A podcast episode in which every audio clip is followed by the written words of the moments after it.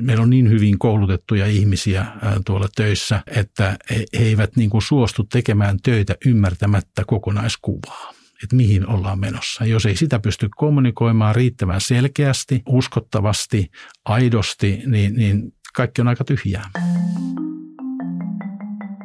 Tervetuloa Strategian seuraan. Tässä jaksossa opimme ekosysteemistrategiasta ICT-alan rautaisen ammattilaisen Ossi Pohjolan johdolla. Ossi on alun perin ohjelmoija ja nykyisin hallitusammattilainen, joka visioi yhtiöiden menestysreseptejä ammatikseen.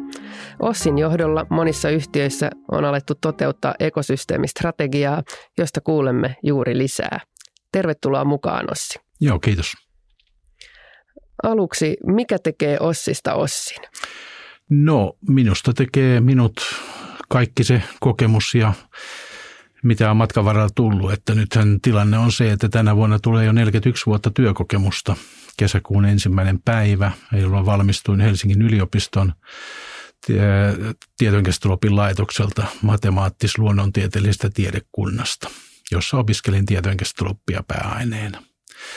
Ja siitä tietysti sitten ohjelmoijaksi ja tietokantasuunnittelijaksi ja sieltä sitten esimiestöihin ja esimiestöistä sitten, sitten tota, niin oikeastaan pankkisektorissa niin ensimmäiset, ensimmäiset tota, kuusi vuotta ja sieltä sitten perustamaan nykyistä Accenturea, eli sen edeltäjä Andersen Consulting ja sieltä sitten Oraclelle, Oraclella vajaa 10 vuotta töissä vuoteen 2002, 2002 asti, jolloin oli siis 20 vuotta kulunut työuraa siinä kohtaa palkkajohtajana. Ja sitten siirryin hallitusammattilaiseksi. Viimeiset 20 vuotta on toiminut hallitusammattilaisena kaiken kaikkiaan noin 70 eri yhtiöhallituksessa tässä matkan varrella valtaosa ICT-yhtiöitä, mutta myös muita toimialoja. Ja se kokonaisuus niin kuin kokemuksena tekee sen, mitä mä nyt tänä päivänä olen. Onko sieltä jäänyt joku erityinen asia mieleen, joka on tehnyt sinun syvän vaikutuksen ja muokannut sinua? Sieltä olisi paljonkin tarinoita kerrottavana, mutta ehkä nyt, jos mä nyt ihan suoraan sanon, niin, niin su, syvimmän vaikutuksen viimeisen 12 kuukauden aikana minun on tehnyt Volodymyr Zelensky – Ukrainan johtajana. Presidenttinä tilanteessa, jossa, jossa vihamielinen valtio Venäjä hyökkää silmittömästi tuhoten sekä siviilejä että, että tota kaiken, mitä tielleen osuu. Vain päämääränä alistaa kansa omaan määräysvaltaansa. Ihan samalla tavalla niin kuin silloin aikanaan talvisodassa Suomelle kävi. Miksi tämä on vähän henkilökohtainen asia, johtuu siitä, että oma isäni oli, oli talvisodassa 27-vuotiaana rintamalla ja sieltä sitten jatkosodassa, eli palveli niin kuin, ja selvisi niistä kaikista koettelemuksista, mutta nuorena poikana kun läksin tuolta Kymenlaaksosta maatilan, maatilan tota, tai maatalon poikana läksin tänne maailmalle, tänne Helsinkiin opiskelemaan, niin ennen sitä oli tullut paljon keskusteltua isäukon kanssa siitä, että toivottavasti ei maailma enää kohtaa sotaa. Ja sitten yllättäen noin vuosi sitten 24. päivä helmikuuta Eurooppa oli takaisin samassa tilanteessa kuin oli siinä toisessa maailmansodassa. Zelenski on, on persoonana todella hämmästyttävä henkilö. Eli äh, hän on pystynyt johtamaan niin kuin maata, äh, maata tilanteessa, jossa hänellä hän ei ollut mitään johtajataustoja pohjimmiltaan. Hän on näyttelijä ja, ja tota, koomikko, äh, ehkä enemmän sieltä vielä näyttelypuolelta. Ja ei sillä tavalla mitään yritysjohtajan kokemusta eikä muutakaan. Siitä huolimatta hän on pärjännyt todella hienosti. Ja se, mitä hän sanoi amerikkalaisille, kun amerikkalaiset sanoivat, että he lähettää helikopterin äh, sinut evakuoidakseen, niin hän sanoi, että ei hän tarvitse helikopteria, vaan hän tarvitsee aseita puolustukseen maataan. Ja todella hienosti tehty. Ja meillähän ei ole mitään muuta vaihtoehtoja Ukrainan suhteen. Nythän kysymys on siitä, että mä nyt käytän tässä alkuun tämmöisen puheenvuoron, koska äärimmäisen tärkeä asia. Nyt puhutaan diktatuurit vastaan demokratiat maailmassa. Ja Venäjä on diktatuuri, Kiina on diktatuuri, Pohjois-Korea on diktatuuri, Iran on diktatuuri ja niin poispäin. Ja nyt puhutaan siitä, että valitseeko tässä diktatuurien ikään kuin tulevaisuus vai demokratioiden tulevaisuus. Ja se, mitä me toisen maailmansodan jälkeen täällä Suomessa saavutettiin menestyksekkään puolustustaistelun myötä, säilytettiin tämä meidän yhteiskuntajärjestelmä tämmöisenä demokraattisena, ei diktaattorimaisena. Ja siitä syntyy tämä hyvä, mikä meillä on tänä päivänä Suomessa, samoin kaikissa muissa Pohjoismaissa. Siksi se on niin kuin iso tärkeä asia. Ei me oltaisi tässä tekemässä tätä podcastia ilman, että siellä olisi ollut suomalaiset taistelemassa sitten niin kuin hyökkääjää vastaan. Tosiasia on näin. Se on juuri näin, niin kuin sanot, että harva meistä olisi uskonut, että Eurooppa kohtaa sotaa vielä tämän sukupolvenkin aikana ja sitten vielä tämä demokratia-diktatuuri vastakkainasettelu ja että diktatuurit eivät enää ole niin harvinaisia, että se, että onko tämä hyvinvointiyhteiskunta ja demokratia, se malli, jonka muu maailma haluaa ottaa vastaan, niin sekin on tässä kyseenalaistettu, että onko se se malli, jota me ole, mihin me olemme tottuneet, jota kannattaisi muuallekin viedä eteenpäin. Kyllä. Mutta esimerkkinä se, että, että niin kuin se, se, mitä tästä meidän tasa-arvoisesta kaikki lähtee samoista lähtökohdista liikkeelle, niin, niin tota, siitä syntyy paljon hyvää. Paljon yrittämistä, paljon, paljon uusia työpaikkoja, paljon talouskasvua. Se on perusta niin kuin kaikille. Esimerkiksi hyvä koulutus on perusta kaikille sille, mitä me tehdään sitten yrityksissä töitä. Ilman niin kuin ammattitausta hyvin koulutettua työvoimaa me emme pysty kasvamaan. Esimerkkinä tämmöinen yksinkertainen asia. Se kaikki perustuu tähän meidän yhteiskuntajärjestelmään, joka on demokraattinen. Diktatuureissahan käytännössä se valta ja, ja omaisuus, se niin kuin keskittyy tiettyihin harvoihin käsiin, niin kuin me on nähty. Mutta ei puhuta siitä aiheesta enempää. Mutta vaan se on, se on puhutellut tosi paljon tässä vuoden aikana. Ymmärrän ja että ole varmasti ainoa, jotka mm. ovat näitä asioita miettineet. No mennään sinne strategiaan ja yrityksen perusmaaperälle. Kun olet ammattistrategi, niin mitkä asiat määrittävät sinua strategina? No sanotaan, että mä lähden aina liikkeelle omistajan tahtotilasta, mitä omistaja haluaa yrityksellään tehdä. Että nykyään en juurikaan mene hallitusvastuuseen yritykseen ennen kuin ymmärrän, mitä omistaja tavoittelee onko, onko esimerkiksi perheomisteinen yritys, onko siinä ajatuksena se, että perheelle se on se pitkän aikavälin niin kuin elanto sekä työpaikkana että sitten mahdollisesti osinkotuottona, vai onko kysymys yrittäjäryhmästä, joka, joka rakentaa niin kuin kiivaaseen tahtiin yritystä, joka myydään eteenpäin jossain kohtaa ja, ja sitä kautta haetaan se ikään kuin syntynyt tuotto sitten osakkeen arvon nousun kautta esimerkiksi. Nämä on äärimmäisen tärkeää ymmärtää ennen kuin ryhtyy, ryhtyy niin strategiatyöskentelyyn ylipäätään ollenkaan siellä hallituksessa, koska sen jälkeen, kun nämä perusasiat on tiedossa, mitä omistaja haluaa, niin sitten pystyy niin kuin siihen rakentamaan sen oikean strategian yhdessä toimivan johdon kanssa. Tähän on sopivaa kysyä tästä strategisesta ytimestä. Mihin strategiaa mielestäsi tarvitaan?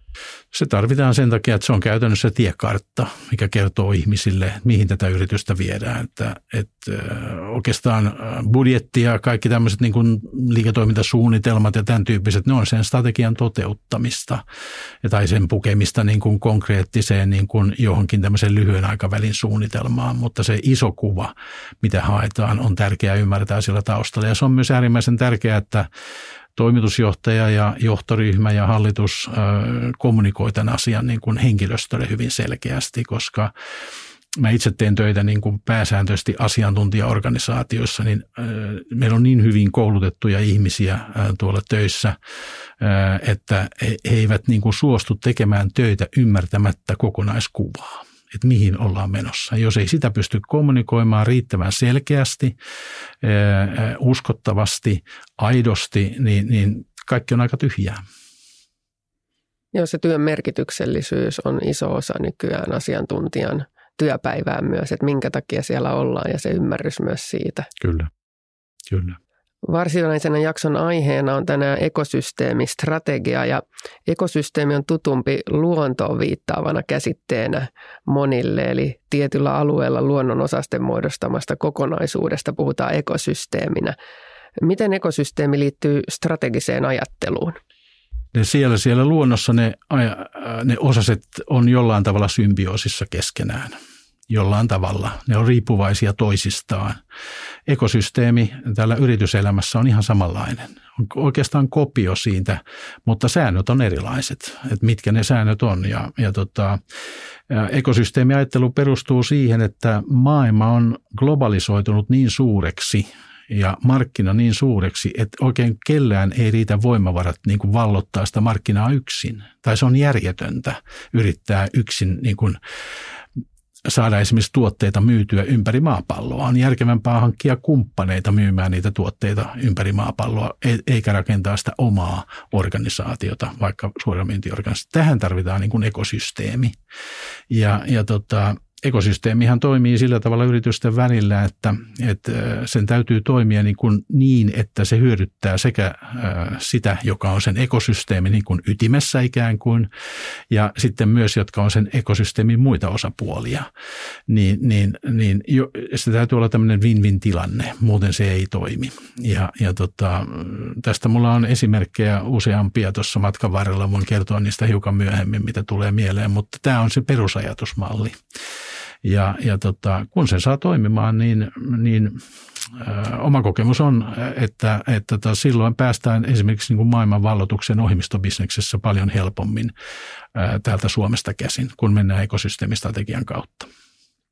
Onko ekosysteemiajattelulla muita etuja kuin se, että pystytään näiden kumppaneiden kautta sitten laajentumaan nopeammin ja tulemaan tunnetuiksi, että mitä kaikkea ekosysteemiajattelun ja strategian hyödyiksi voisit nimetä? No se on ehkä tämmöinen joustava malli liiketoiminnan niin kuin ohjauksessa, että tavallaan ekosysteemikumppanit ymmärtää sen, että kaikki perustuu niin kuin kumppaneiden välisiin sopimuksiin, mutta ne sopimukset ei ole kiinteä hintaisia, vaan ne on muuttuvia kustannuksia siellä yrityksen tuloslaskelmassa. Eli jos mulla on alihankkijoita tai mulla on jälleenmyyntikumppaneita omassa ohjelmistobisneksessä, niin, niin, niin ne, ne perustuu sopimuksiin ja sopimuksessa on irtisanomisajat ja, ja henkilöstökustannukset, jos puhutaan omista omista henkilöistä taas sitten, niin ne on enemmän paljon kiinteämpiä ne kustannukset palkkakuluina. Että sitä kautta se tuo joustavuutta. Millaisille organisaatioille ekosysteemistrategia sopii? No oma kokemus on niin, että kun mä, mä nyt puhun ohjelmistobisneksestä, se periaatteessa sopii niin kuin, äh, kelle tahansa, jolla on, on niin kuin, äh, vaikka kaupan alalle, otan esimerkkin vaikka kaupan alalta. Kyllähän, äh, eihän kaupalla ole mitään järkeä niin kuin itse tuottaa, viljellä niitä, niitä tota, tuotteita tuolla, tuolla tota ma, ma, maanviljelyksen puolella ja sitten tuottaa ne kauppaan sieltä, vaan sitä varten tarvitaan niin kuin alkutuotanto ja sitä tarvitaan teollisuus, joka tekee niistä jalosteita ja sitten kauppa asettaa niin kuin myytäväksi kuluttajille. Niin tämähän on periaatteessa ekosysteemi tämäkin kokonaisuus. Ja, ja se, se toimii siellä, mutta täällä ohjelmistopuolella niin, niin niin kyllä mä sanoisin, että melkein oma kokemus on tänä päivänä, että ei kannata rakentaa ohjelmistobisnestä perustuen täysin omiin niin kuin suoramyyntikanaviin esimerkiksi. Tämä maapallo on liian laaja, niin kuin siihen se investointi tulee niin kalliiksi ja se on niin riskaapeli, että kannattaa hankkia kumppanit myymään niitä tuotteita ympäri maapalloa mieluummin kuin hankkia omaa suoramyyntiorganisaatiota. Tämä on vaikea ihmisten usein hyväksyä, koska usein näitä kumppaneita ei voi kontrolloida samalla tavalla kuin omaa myyntiorganisaatiota voi kontrolloida. Mutta tämä nyt vain pienenä esimerkkinä. Mikä olisi tämmöinen tunnistettava esimerkki onnistuneesta ekosysteemistrategian toteutumisesta? No maailman menestyneen mun mielestä ekosysteemiin perustuva yritys on Microsoft – joka siis lähti aikanaan liikkeelle niin kuin käyttöjärjestelmien valmistajana, teki liittoutuman äh, niin kuin Intelin kanssa äh, prosessivalmistajana, prosessorivalmistajana ja, ja sitten niin kuin, ä, äh, tietokonevalmistajien kanssa niin kuin Dellit ja kumppanit, HP ja niin poispäin, jotka käytti Microsoftin, Microsoftin ä, tota, omissa PC-issään Microsoftin niin kuin käyttöjärjestelmää. Mutta Microsoft on siis tuosta 80-luvun ajasta niin laajentunut jo niin moniin muihin bisnes bisneksiin, pilviteknologioihin, valmisohjelmistoihin, P2P-ohjelmistoihin, P2C-ohjelmistoihin, somealustoihin, LinkedIn on somealusta ja, ja, ja tota niin poispäin, kaikenlaista. Ja Microsoft on, on niin kuin koko ajan, heillä on siis syvällä siellä ytimessä ekosysteemiajattelu. Eli idea on se, että, että kun sä olet niin kuin Microsoftin ohjelmistokehityspartneri teknologiapartnerina, niin sä, sä kehität Microsoftin työkaluilla ohjelmistoja, sä saat siihen tukea. Sua, palkitaan niin kuin partnerina ja, ja niin poispäin. Ja Microsoftin business menestyy, kun partnerin business menestyy. No sitten kun sä haluat olla konsultointipartneri, niin, niin sä voit olla konsultointipartneri. Mulla on itsellä yksi kokemus äh, firmasta nimeltä Sininen Meteoriitti. Menin sen hallituksia vuonna 2004. Suomalainen äh, ensin alkuun ihan puhdas, ei ohjelmistoyhtiö, vaan, vaan tota konsultointiyhtiö, joka teki Microsoftin työkalulla äh, .NET-sovelluksia asiakkailleen. Ja, ja tota, kasvettiin hyvää vauhtia siellä 2004 aina tuonne 2010 ja, ja tota, sillä välillä tehtiin niin kuin paljon eri projekteita Microsoftin teknologialla, mutta sitten me päätettiin tehdä oma tuote, joka oli, oli tämmöinen SharePointin päälle rakennettu internetjärjestelmä ohjelmistotuotteena. Ja, ja tota, sitten ajateltiin niin, että, että tota, me ei lähdetä myymään sitä itse, vaan me myydään sitä Microsoftin ekosysteemissä olevien kumppaneiden kautta. Ja, ja mentiin sitten Microsoftin Ignite-tapahtumiin ympäri maailmaa. Niitä järjestettiin äh, käytännössä silloin ennen, ennen tätä pandemia-aikaa. Niitä oli, oli niin kuin viisi kertaa, kuusi kertaa vuodessa eri puolilla maailmaa. Ja sinne mentiin jokaiseen Igniteen mukaan. Mentiin esittelemään meidän tuotteita. Siellä oli kymmenittäin, jopa sadoittain potentiaalisia partnereita lattialla kävelemässä ja esiteltiin heille meidän tuotetta ja, ja tota, sieltä sitten sainattiin vuosien aikana yhteensä 250 jälleenmyyjäsopimusta. Ja summa summarum, niin tätä tuotetta, joka sitten ristettiin nimeksi, nimellä Valo, niin tätä myytiin sitten maailmanlaajuisesti aina, aina tuolta tota, Asian Pacificista, eli käytännössä Australiasta, niin, niin Pohjois-Amerikkaan, kaikkea sillä välillä. Ja me perustettiin tytäryhtiöt sitten aikanaan tuonne Australiaan ja, ja Kanadaan niin tukemaan näitä regioonia niin kuin siinä kumppanimyynnissä. Mutta idea oli nimenomaan se, että me mentiin sen Microsoft-ekosysteemin kautta. No nyt jos katsoo maailman arvokkaimpia yrityksiä, niin Microsoft on yksi maailman arvokkaimmista yrityksistä. Ja se perustuu tähän ekosysteemiajatteluun se heidän tapansa toimia. Ja he eivät pyri niin kuin kontrolloimaan heidän partnereita, vaan antaa heidän partnereille vapauden menestyä siinä Microsoft-ekosysteemissä. Ja, ja minusta se on niin kuin hieno, hieno niin kuin tapa tehdä, tehdä asioita. Ja olisi, on, on sitä mieltä, että suomalaisten yritysten, ohjelmistoyritysten ei kannata yrittää itse luoda omia suoramyyntiorganisaatioita. Tukiorganisaatioita kyllä tarvitaan kumppaneille, mutta kannattaa mennä maailmalla ekosysteemien kautta, joko Microsoftin, Oraclen, Googlen, Salesforcein, SAPin, mikä tahansa näistä. Mä itse nyt tunnen Oraclen, Salesforcein ja, ja tota Microsoftin parhaiten näistä. Tuntuu, että nykyinen maailman tämä intensiteetti ei sana muuta vaihtoehtoa, jos haluaa olla sitten isoissa peleissä mukana, kun että sitten tämmöinen ekosysteemin hyödyntäminen tuntuu todella järkevältä vaihtoehdolta. Se on juuri näin. No nyt jos mä innostun tästä ekosysteemin muodostamisesta ja haluan rakentaa omalle organisaatiolle tämmöisen ekosysteemistrategian, niin mistä mun kannattaisi lähteä liikkeelle? No ensinnäkin tietysti perusajatus on, että mikä se sun tuote ja tarjoama on. Mitä sä oot, ootko se siellä ekosysteemissä niin kuin konsultointipartnerina, eli, eli pyrit tekemään niin kuin projekteja, esimerkiksi Microsoftin tuotteita asentamalla asiakkaille, käyttöön ottamalla tai jotain vastaavaa. Vai onko sulla joku oma tuote, jota sä pyrit niin kuin myymään siinä Microsoftin ekosysteemissä eteenpäin, jolloin hankit niitä kumppaneita sieltä myymään sitä. Ja näin me tehtiin esimerkiksi tässä sinisen meteoriitin tapauksessa. Ja, ja tota, meillä ei ollut omaa konsultointibisnestä. Kumppani sai kaiken konsultointibisneksen. Tämä täytyy niin kuin strategiassa miettiä, mikä se positio on, mitä se, mitä se sun yritys tekisi. Onko se ohjelmistoyritys? Jos se on ohjelmistoyritys, niin silloin se ei voi olla conflict of, niin kuin tämmöinen kanavakonflikti sen kumppanin kanssa, joka sitten asentaa niitä tuotteita jossain päin maailmalla. Sulla ei voi olla kilpailevaa bisnestä omalla puolella. Tämän position lisäksi, mitkä olisi organisaatiolle tämmöisiä asioita, jotka tulisi määrittää tässä ekosysteemin rakentamisen alkuvaiheessa?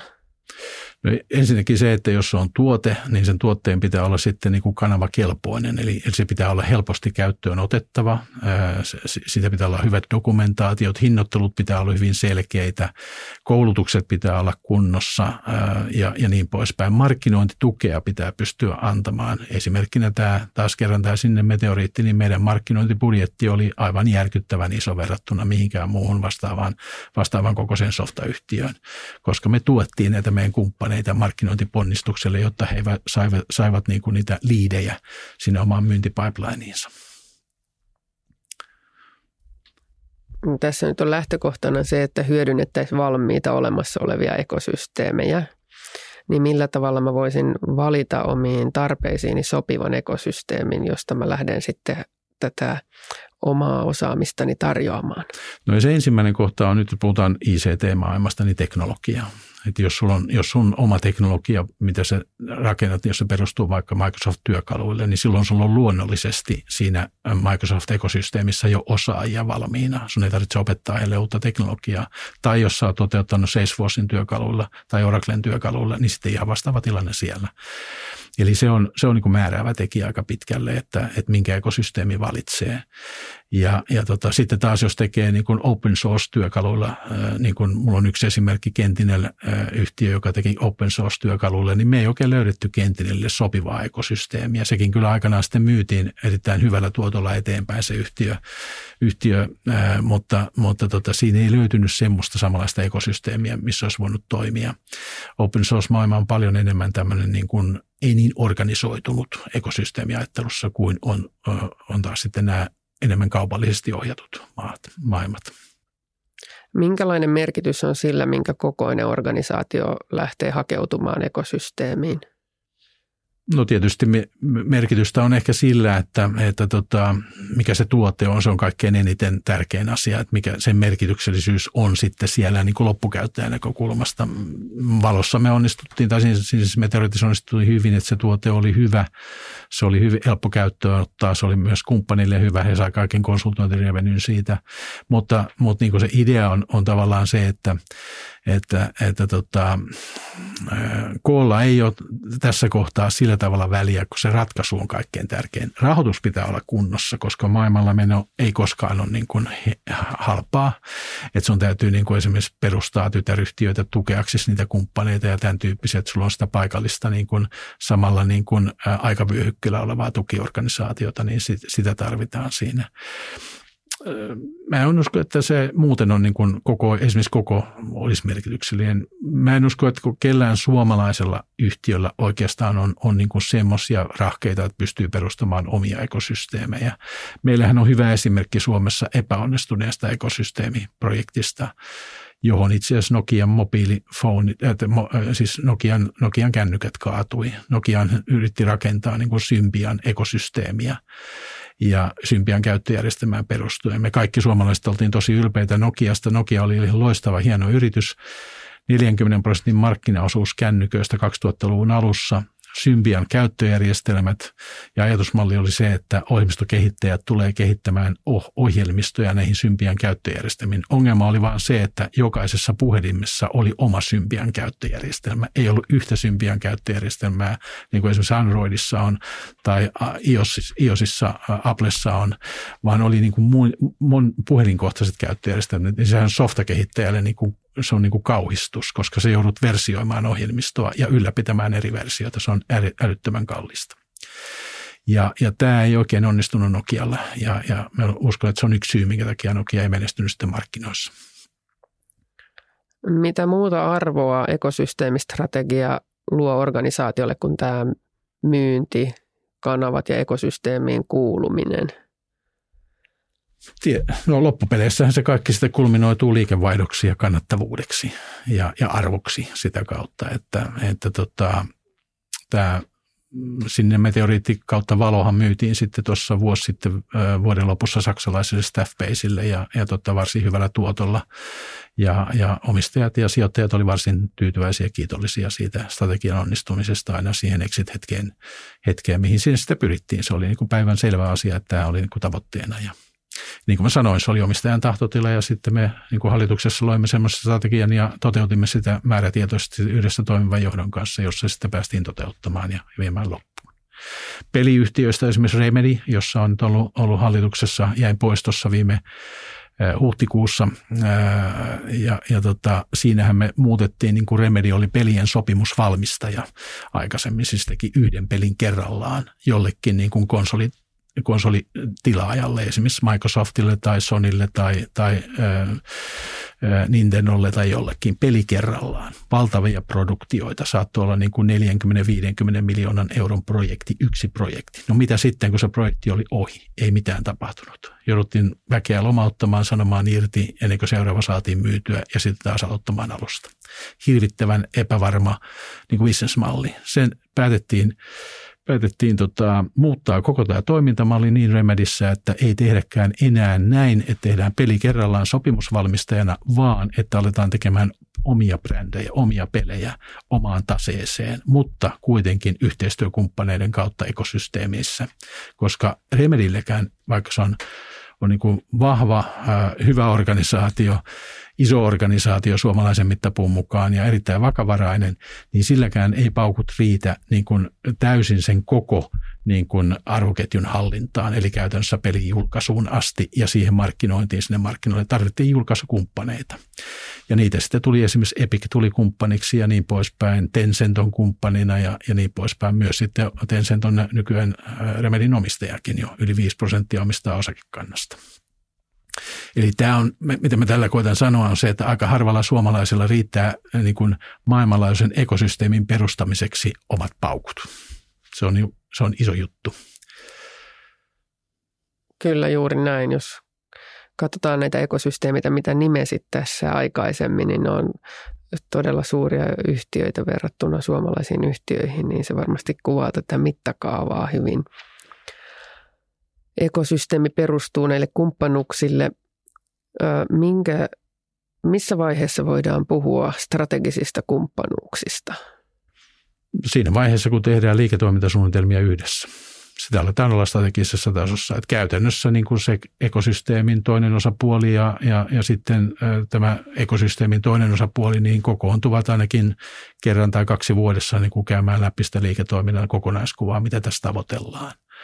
Ja, ja tota, se on se merkityksellisyys, kuinka merkityksellinen se kumppani on siinä ekosysteemissä. Ja niin kuin useinhan näissä on, niin kuin tässä nyt puhutaan vaikka Microsoftista, niin se ekosysteemin ydinhän on Microsoft. Jos me katsotaan Microsoftin oma liikevaihto versus koko Microsoft-ekosysteemin liikevaihto, niin se koko Microsoft-ekosysteemin liikevaihto on niin kuin valtavan paljon enemmän kuin Microsoftin oma liikevaihto. Mutta se ekosysteemin liikevaihto ajaa Microsoftin yhdeksi maailman arvokkaammaksi yhtiöksi, niin kuin Googlen tai, tai tota, Applen tai, tai Salesforcein ihan vastaavalla tavalla. Miten strategiset kumppanit valitaan? No niin kuin tuolla aikaisemmin viittasin, jos mä ajattelen nyt niin, että mä olisin ohjelmistoyhtiönä lähdössä niin kuin maailmalle täältä Suomesta, joko pelitalona tai, tai sitten, sitten tota, ää, niin kuin ihan tämmöisenä P2P-softatalona tai P2C-softatalona, niin, niin kyllä mä, yksi, teknologi, yksi asia on se teknologia, mikä on se teknologia-asia, mutta sitten toinen on myös se merkityksellisyys, että kuinka iso se ekosysteemi on, mikä sen kattavuus on, onko se, jos mulla on tavoitteena olla koko maapallolla niin kuin tarjottava ratkaisu, niin, niin miten, miten se niin kuin ulottuu se ekosysteemi eri puolille. Minkälainen sen ekosysteemin tulevaisuus on, koska on olemassa myös ekosysteemejä, jotka menettää merkityksensä. Esimerkiksi IBM on hyvä esimerkki siitä. IBM oli, oli niin kuin hyvin iso merkityksellinen niin kuin softatalo, tietokonevalmistaja siis aikanaan valmistajana, mutta sitten myös softatalona. Mutta softatalon merkitys on pienentynyt. Siinä on tullut enemmän ja enemmän palvelutalo. Et siinä mielessä se ei ole välttämättä ollut ohjelmistotalolle niin kuin hyvä ikään kuin tämmöinen ekosysteemiympäristö. Tai Hewlett Packard on toinen hyvä esimerkki, vastaavan tyyppinen. Me puhuttiin jo aikaisemmin niistä, että tämä on tämmöinen win-win tilanne, jossa luotetaan toisen menestykseen ja mahdollistetaan toisen menestystä. Miten kumppanuuksia hallitaan? Onko siinä mitään muuta kuin se sopimusasiakirja, mitä tota, liittyy tähän hallintapuoleen, ketä valitaan ekosysteemiin ja ketkä pääsevät osaksi sitä? Se on sopimus, niin kuin sä sanoit, se on kaiken lähtökohta, mutta sen taustalla on luottamus.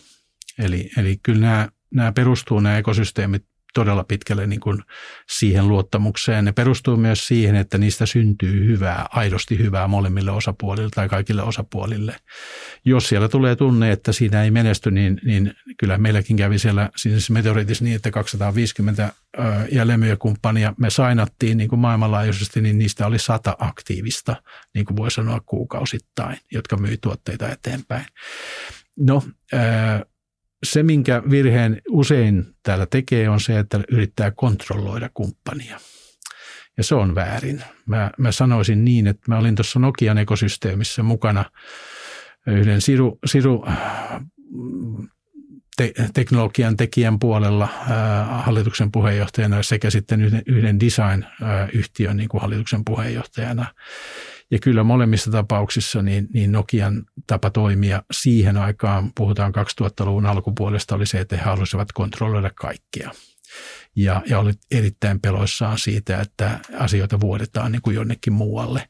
Sehän on kaikki niin kuin luottamuskysymys, ei, ei ole tavoitteena vuotaa minnekään, mutta se teki sen elämän niin kuin mahdottomaksi siinä ekosysteemissä. Kontrollointi ei ole hyvä asia, vaan kaikki täytyy perustua niin kuin pitkälle luottamukseen ja täytyy hyväksyä se, että kumppanit menestyy siinä. Se ei ole keneltäkään pois, vaan se on itse asiassa sen ekosysteemin menestymisen perusta on, että kaikki menestyy. Se kuulostaa varmasti monista melkein liian hyvältä ollakseen totta. Toki.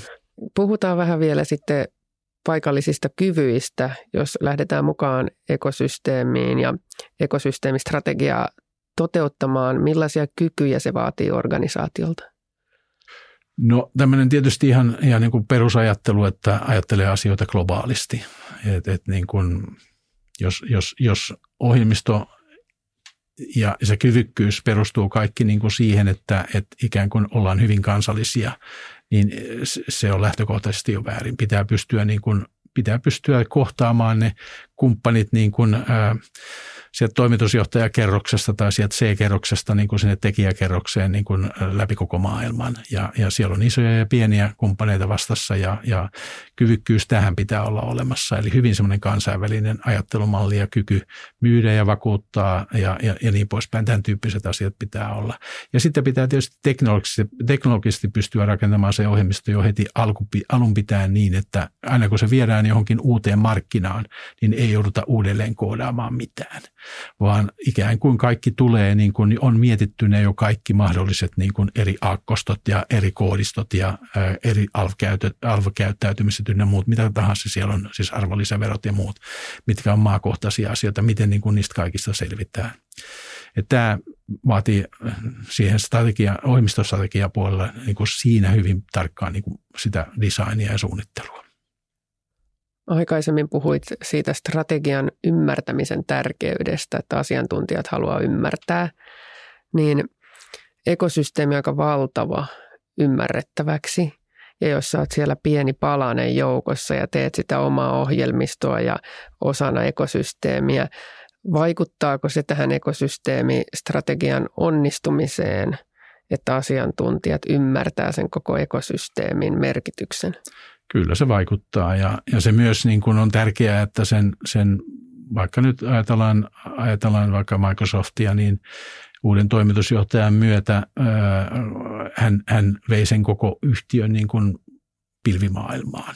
Ja se oli aika, aika tota, yllättävä juttu, koska aika moni minunkin hyvin tuntemista ohjelmoijista niin suhtautui hyvin kriittisesti Microsoft-teknologiaan. Sitä pidettiin vanhanaikaisena ja, ja aikansa eläneenä ja oikein kukaan ei halunnut koskea mihinkään niihin työkaluihin.